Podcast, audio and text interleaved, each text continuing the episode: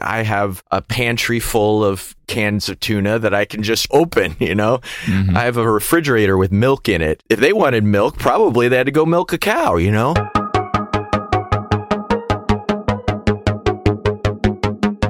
Well, hello there, and welcome to the Bible Geeks Weekly Podcast. This is episode 32. I'm Brian Sheely. I'm Ryan Joy. And thanks so much, everyone, for tuning in. We're continuing our series on growth, talking today about how to make more margin. We'll get into talking about what that's all about in just a little bit. But before we do, we've got a Jesus Said segment, and I have a verse for you this week. All right. And that is in the book of Luke, chapter 10, beginning roughly around verse 38.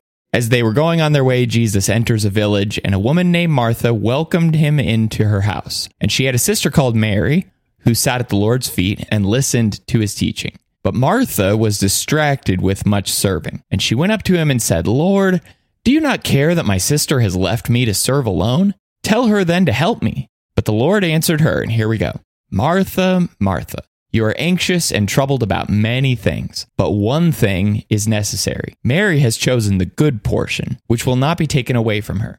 So, what do you think? Oh man, I love these two women so much. and in this moment, Martha is uh, is on the wrong side of things, but she's pretty special lady too. It seems as we looked in the Lazarus story, and yeah, man, there's so much in this little interaction with Jesus. I connect with Martha as much as I connect with Mary in this story. Mm-hmm. I have moments of, look, there are things that just have to be done. We have responsibilities here. I'm here to serve these people. Let's let's do what we need to do. And there's some nobility in that you can see in Martha, but she just has it wrong. And it's interesting that she has it wrong because we see how right and how grown up that that way of thinking is. And yet Mary, who we might think is is shirking her responsibility and leaving it to her sister. I don't know if it ever says this, but I definitely get the sense Martha is the big sister here. And uh, she is just sitting there. And it's extraordinary, even that Jesus has a woman sitting there that he thinks of as a disciple, as someone who has the right and the responsibility to learn, because in that culture, in Jewish culture, you know, women didn't learned. They didn't sit at a rabbi's foot like this. And yet Jesus does want Mary and Martha to learn. And what he says here is really telling to our lives. You're anxious and troubled about many things. Honestly, who isn't? You know, there's mm-hmm. there's so easy to get swept up into that. But one thing is necessary. There's so many things we can throw our concerns at and that's part of life, not necessarily being overwhelmed by anxiety. We're not supposed to do that. We're trusting the Lord, but our concerns are everywhere. But in that giant sweeping tidal wave of concerns, it's easy to miss the one thing that's necessary, the good portion, the one thing that's going to last, which is hearing Jesus and learning from him and that's going to teach us how to deal with all the other things going on around us. And that's going to help us focus on how to navigate those things so that they echo properly into eternity. Yeah, I look back onto moments in my own life and I think, what was I distracted with? What did I think was so important in the moment? Only to then, in hindsight, look back on those things and realize that all the things that I had busied myself with that was not the one thing, mm-hmm. or as he says here, the good portion. Mm-hmm. That wasn't the thing that I walked away with remembering. I, I was so caught up in all the stress of the moment and all the things that needed to happen. You know, if you think about like a birthday party or some kind of mm-hmm. event, you're planning it, you're setting it up. You're doing all the things that need to be done to get that thing going. But years later, all you remember is the party itself. All you remember is the time that you spent after all that preparation was done. And Martha was distracted with much serving.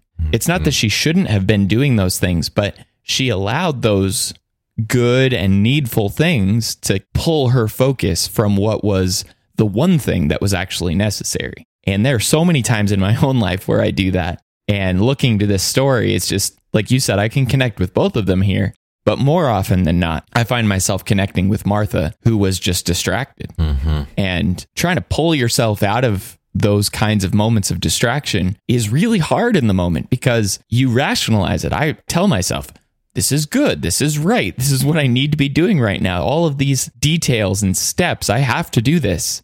But when you really step back and think about it, like, do I have to do that? Was that really important? I'm preaching Sunday night on a lesson I'm calling fractured presence. You know, it's mm-hmm. just like how we are so easily divided our attention, our focus, and this is now has made its way into the sermon. I, I hadn't hadn't folded this into it yet, but now it's it's got to be your your attention to this word distracted with much serving is really something I, I totally missed on this first reading, and it goes well with you are troubled about many things. Mm-hmm. If you've got many things on your mind, you kind of have nothing in your clear attention, in your in your clear focus, and you're not so much present to the thing that is happening right now or that is most important right now. And it makes you think too about seasons and Ecclesiastes 3. There's a time to serve and a time to sit at Jesus' feet. And it seems like Martha was missing what it was time for at that moment. There's several things going on here with Martha, as we all can relate to. She's frustrated and, you know, you can kind of see that maybe the meat isn't the only thing boiling in the kitchen right now. She's just like, you know, the smoke's coming out of her ears and she just can't believe that Mary gets to be with Jesus and, Yeah. and there's a job to do. So, I find it interesting too. What did she expect Jesus to say? When- when she comes to him and basically says, Tell my sister to get in the kitchen, did she expect Jesus to say, Oh, yeah, that's definitely more important than hearing me talk? I think she You know? absolutely did think that. I think oh, she Oh, yeah. absolutely thought this is not fair. And I've got, you know, everywhere Jesus goes, he brings his 12 closest friends. So I've got a house full now to feed. And I think she believes that Jesus is going to say, Mary, get in there and help your sister. Yeah. And instead, he says basically, Martha, get in here and sit with your sister. You need to hear these things. You only have me for a short time, and you need to hear these truths that are going to change you. So, moving into our conversation about margin, so often, especially in our modern world, we live in this stress filled, busy, anxious, disconnected time, distracted time. Mm-hmm. And that is basically what Martha is dealing with here. I think one of the things in terms of growing spiritually that we really need to put into our toolbox and get control over is making a little bit more room in our life Mm-hmm. for God and for sitting at the feet of Jesus like Martha was expected to do here. And so, as we start talking about margin, what does margin look like for you? It looks like me being more purposeful with how I spend my time, spend my money, spend my energy so that whenever something comes up that I need to do that I didn't expect, it's not all gone. You mm-hmm. know, it looks like having that room to breathe. It's not about protecting yourself. And that's something Adrienne and I were talking about this this morning that her family is very good at protecting themselves in good ways, but that also can be a, a challenge sometimes. My family is good at spending ourselves in mm-hmm. good ways, but that can be a problem sometimes. And so, you know, I'm not a fan of just saying, well, you need a balance because that just says there's two extremes to avoid and doesn't work through the distinctions of what should guide you. But it's not like the Dr. Phil thing of, you know, if I don't take care of myself, then nobody will. You know, I've got to f- Right. fight to no matter what anybody else needs, I got to look out for number one and pushing everything out and say, It's not selfish. it's not selfish and it's not f- it's not based in fear i guess is what i'm really getting at sure. and that's when it can be a little bit based in a lack of faith where we feel like you know last time we committed to too much and i want to learn from that but then that becomes being managed by the fear of committing to something So we need to have our hearts all in for the Lord, all in for completely wholeheartedly serving him. And, you know, you can see that in Mary. She's all in in serving the Lord there. Yet that requires us to think carefully about how we are spending the resources he's giving us to give him the maximum fruitfulness. And it's so easy to just lose all of our wiggle room mm-hmm. and just push ourselves, not even to the edges of what we have, but sometimes beyond what we have, you know? Overextending. Yeah, especially financially in our culture of consumer debt and everything you know, you just push yourself so easily up to the limit. And again, our schedules get maxed out, our finances get maxed out, our energy gets maxed out, and we think that that's what we're supposed to be doing. And really, we're just being troubled about many things. It is my natural tendency. My dad was this way, my mom is this way. I am this way. And it feels like our natural mode of operation to just overextend mm-hmm. and to push. And in the name of productivity or in the name of fruitfulness, we as a family have always really done that. And I think a lot of this conversation would dovetail nicely into episode 19 Go Get Her a Sandwich that we did. Talking about fruitfulness and being mm-hmm. productive, that ability to say no is not a skill that I have developed over the years. And the more and more I think about myself, I think about myself from the lens of Martha in this story. Mm-hmm.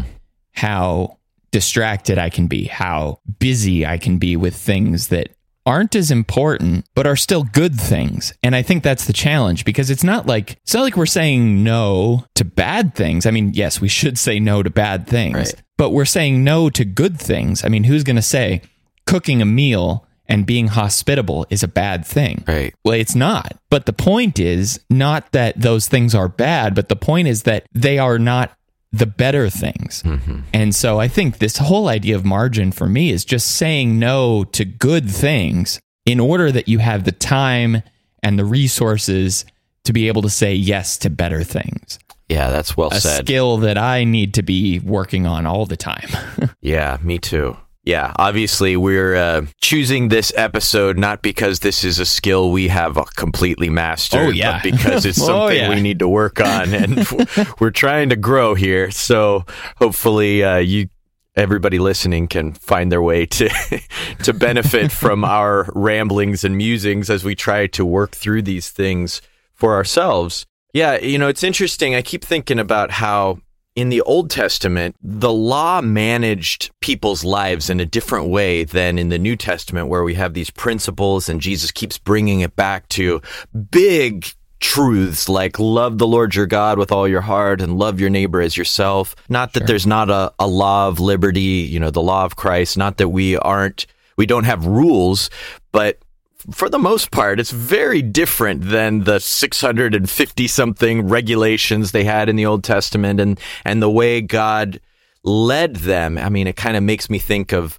how I make rules for my little kids, but as our kids get older, we expect them to understand basic principles of character and then start making good decisions without as many rules. And mm-hmm. um, so, you know, you look to the Old Testament and you think, how did God manage people's time and money to force them, if they're following the law, to have margin in their time and margin in their money? You know, why don't we find time to stop and reflect and pray and study and be with our family and just, you know, have that extra Sabbath space. Yeah, Sabbath. We would say there's too much that needs to get done. And in the old law, God said, whatever you think needs done, you have to stop for a day. And, you know, for us, we don't have to go and gather our food for the day or work for our food for the day or take care of things just you know like we i have a pantry full of cans of tuna that i can just open you know mm-hmm. i have a refrigerator with milk in it if they wanted milk probably they had to go milk a cow you know and yet god says leave it alone for a day get enough space that you can eat for a day and just stop. Doesn't that make it even more obvious to us that we have so many modern conveniences? I mean, you talked about your can of tuna, but like we've got a dishwasher, we've got a vacuum cleaner, we've got the internet, we've got all of these modern conveniences. We've got food at close proximity to our house stored up in a giant warehouse that we can just go to whenever Yeah. we want. We've got all these things. So you would imagine on the surface of it that we would just be more content and more satisfied knowing that we have all these conveniences. But I think it's even more now that we even have all these conveniences and we're still stressed out and we're still overextended. Mm-hmm. It's not like any of these things have brought us the kind of peace that on paper you would think they would have brought us. Yeah. yeah. Freedom can be a problem if we don't keep ourselves bound in by these principles and learn to live with wisdom. And so we end up not taking that time that was the law in the Old Testament. And, you know, same thing with money. Yeah. In the New Testament, if you read through Second Corinthians 8 and 9 and some of the passages in the New Testament about, for instance, giving on the first day of the week to the work of the local church, it's depicted, if you want to make a comparison to the old law, it's more like a free will offering. You figure out based on the grace you've been given and your love and your cheerfulness, what you can and what you want to give. And you give that and give abundantly. But there's not this amount like in the Old Testament where you find in places like Deuteronomy 14, 22 forward, God saying, here's the law. You take from everything you grow, all of the produce you have, everything you make, you take 10% of it, the tithe law, and you set it aside. And if you don't live close to the temple, you turn it into coins and you put those in a jar and you save those and you're going to bring them and you're going to turn that into consumable goods and you're going to have these things that are going to be in the worship of God and the service of God. Mm-hmm. Why don't we find more sometimes to give, to support the work of God, the poor, noble, extra things we might think, things that aren't necessary for our survival. We think that our money needs to go someplace already. Mm-hmm. And God says, whatever you think you needed to spend that on, here's the rule. You find a way to get it done without that 10%. You know, Yeah. that was the old law. And so we have a way of thinking that whatever we have is exactly what we need. But what if God is giving us more than we need to use up to fill that black hole of our anxieties? Instead, he just wants us to trust him and leave some space for better things so that whenever mm-hmm. those opportunities come up to do more, to give more, to whatever, we have kind of built that space in and we have the margin. even like in a physical space, you know, I, I think about how the farmers were told not to harvest the corners of their field Yeah. so that anyone who was poor and traveling would have something to eat. Yeah. And like that's an actual measurable amount of margin. That's um, yeah, that's literal margins on the edge of the field. Exactly. And so if you were planning on only having enough crops to be able to live on, having wiped it all out and harvested it all, well, you didn't plan well enough. And you needed to have planned to share. And I think maybe that's a better way of framing this whole conversation is just planning our time, planning our money, planning our energy to have enough to spare and to share. Mm-hmm. And when you feel like you only have enough gas to get exactly where you need to go and none left over, Yeah. you're going to be full of stress. Mm-hmm. You're going to be so distracted by that. Whereas if you have plenty left over, that's not even a thought on your mind. It's not even a concern that you have. And it makes a lot of sense on paper. But when we're Martha right in the middle of cooking, it's consuming and it's mm-hmm. distracting. the stress factor is a big part of this whole thing. And sometimes it's really hard to block off time, you know? Sure. And you just have your day filled with things. For me, Sunday is a big day and it's just packed from wall to wall and it's hard to That's the only day you work, that's right? yeah. That's my. Uh, I have. I reverse the Sabbath. I take six days off, and I work one day. so I mean, today is kind of like that. uh, just my my schedule for this day. You have days like that where it's just kind of this and then this and then this and then this in the calendar.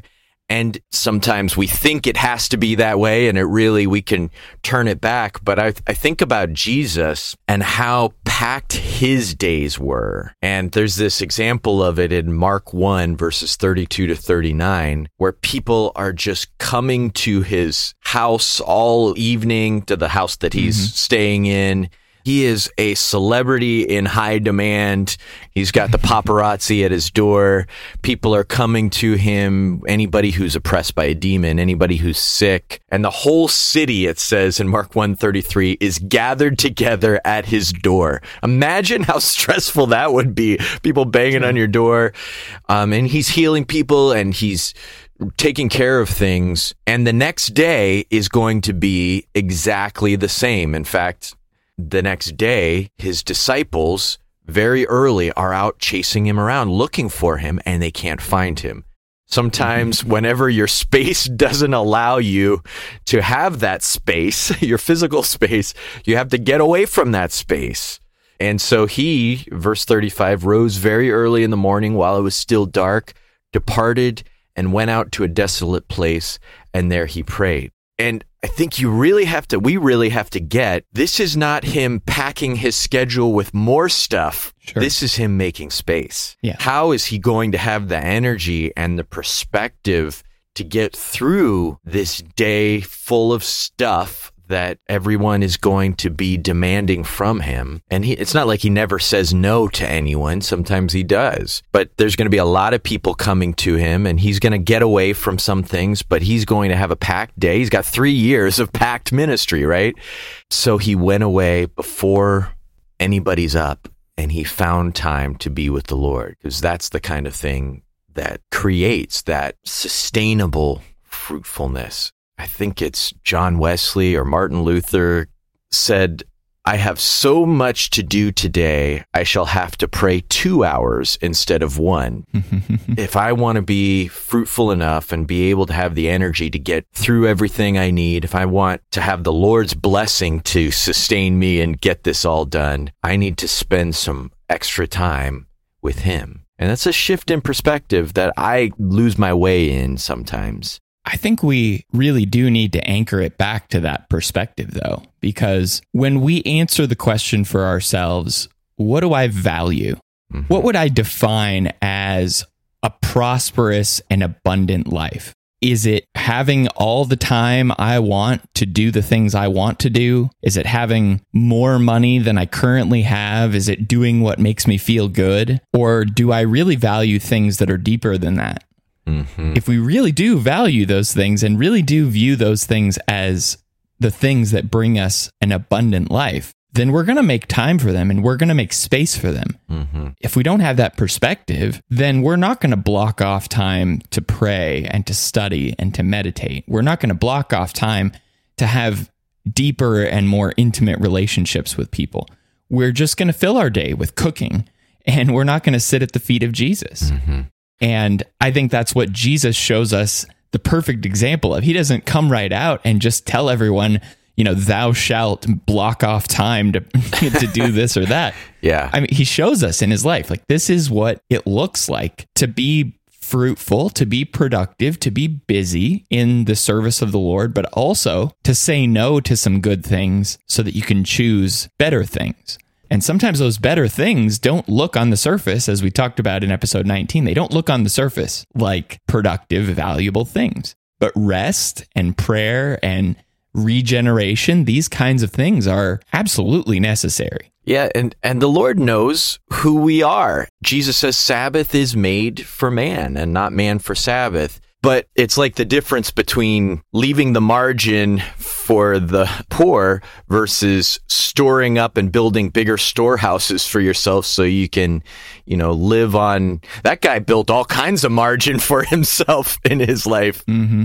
But that was not the point. And there's this passage that shows two wrong perspectives about Sabbath, but it's in Isaiah 58 and verse 13. It says, mm-hmm. If you turn back your foot from the Sabbath, from doing your pleasure on my holy day, and call the Sabbath a delight, and the holy day of the Lord honorable, if you honor it, not going your own ways or seeking your own pleasure or talking idly, then you will delight yourself in the Lord, and I will make you ride on the heights of the land and feed you with the heritage of your fathers. The Sabbath is important, and you should be stopping your work. You should be resting, but it's not about your own pleasure. Right. It's not also about pursuing your own interests, is another way that that can be translated. Like, I have some things I need to get done today. I did all those things for everybody else, and now it's my time. That's not really what the Sabbath was about. It was about holy day to the Lord. It was about delighting in being with God, in honoring Him, and certainly there was there were all kinds of good things that they could do on the Sabbath as they stopped their work and took that breathing room. But it's easy for me to think that that's what rest is. I'm just going to fill it with all the things I want to do, and it's it's very easy for just about anything that we get a wrong perspective on to become that black hole, that infinity pool that you've talked about.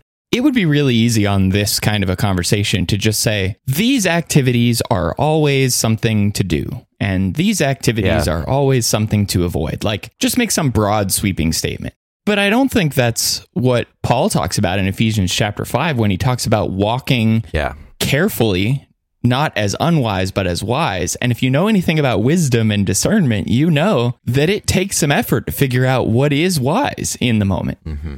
And I think we all have a definition of that for ourselves. And it really comes down to what is it that you value the most? Mm-hmm. What do you value the most? What do you call an abundant or a prosperous life? And if what you are choosing to spend your time on doesn't advance the cause of that thing you value the most, mm-hmm. well, then it's probably not a, a wise use of your time. And in some cases, as the ladies talked about when they were on the show with us, in some cases, you have to say, you know, I haven't seen my family all week. And we've been incredibly busy this week. Mm-hmm. And so, no, I'm not going to go to this class or this gathering or this whatever. I'm going to spend my time at home with my family. And on, on the outside looking in, someone might say, well, you're not doing what you need to do. But is what I'm choosing to do supporting my greater values? And if what I'm choosing to do is wise and something I'm I've carefully thought about, then more power to you. That passage you just brought up, Ephesians 5:15, walk circumspectly or think through the way that you're walking so you're doing it wisely according to God's plan. The next verse tells us among maybe other things, he has time management in mind, you know? Mm-hmm. The next verse says redeeming the time because the days are evil. So part of walking with wisdom is about being wise and thoughtful and circumspect and intentional about how we spend our opportunities and our time. And it helps me with that to go back to the wisdom that Moses reveals in a psalm written by Moses, Psalm 90, where he says in verse 12, to learn to number your days, or he asks God to teach us to number our days so that we can have a heart of wisdom. Mm-hmm. And whenever we start to realize how brief our time actually is, then all the things that start to encroach on the edges and take away those most important things start to become less essential in our minds. And it's it's a little easier for me to push some things out. You've got to be honest with yourself and you have to know how am I spending my time? How am I spending my money? Mm-hmm. Why do I want more time? Why do I want more money? What is my motivation in all of this? If it's purely so that I can spend my time, spend my money, spend my energy on, on myself, well, then you probably have the wrong motivation. But if it's to continue to grow and to continue to be fruitful and to continue to draw closer to the Lord, draw closer to each other, draw closer to our families, to be able to support other people. And I think that edges of the field harvesting principle from the old law applies in our giving today too. Yeah. My money is not something that I'm storing up with white knuckles so that I can hoard it and spend it on my pleasure. The goal of making money, the goal of work is so that you can share. Hmm. You know, and so if, if we're not focused on selfish things, I think the Lord is going to help us and increase what we have so that we can use those things abundantly to help and support and do the work that needs to be done. But when we are selfishly taking our money and sticking it in a bag, well, God's going to poke a hole in it. And eventually we're just going to be running out of all the things that we are trying to grab onto so tightly. Yeah, and it might be worth, I'm thinking that this is something I want to do, taking with me into that time of prayer. You know, I'm thinking of Jesus going off onto the mountain and praying. But maybe I need to bring with me my calendar and my budget and my actual spending and just prayerfully look at those things. You know, we've been kind of focusing on time and money, not that those are the only things we want margin in, but take those things with me and find a broader, more eternal perspective on those things as I pray over them. Because perspective, it seems to me, is the biggest challenge. Like you're saying, we get into the spin cycle and it's hard to get out of and step away from it and see what we've been living in. It's like the fish being lifted out of the water to see that they actually are in muddy water, you know? You don't even Mhm. know. That's just what you live in. All right, so let's get into the challenge for this week. Yeah. And you can follow along with Ryan's example, or you can identify something in your own life, whatever it is, because we all have different struggles with this. Identify something in your life that causes you stress and take steps to reduce it. Take them to God in prayer, get some perspective on it, and take some steps to actually say no and choose the better thing. Sounds good. All right, everyone. Thanks for tuning into the Bible Geeks podcast. You can find us on our website at BibleGeeks.fm. You can follow along with our daily downloads. That's at BibleGeeks.fm slash daily. We're also on social media. You can find us at slash the Bible Geeks all over the place. And until next week, everyone, may the Lord bless you and keep you. Shalom.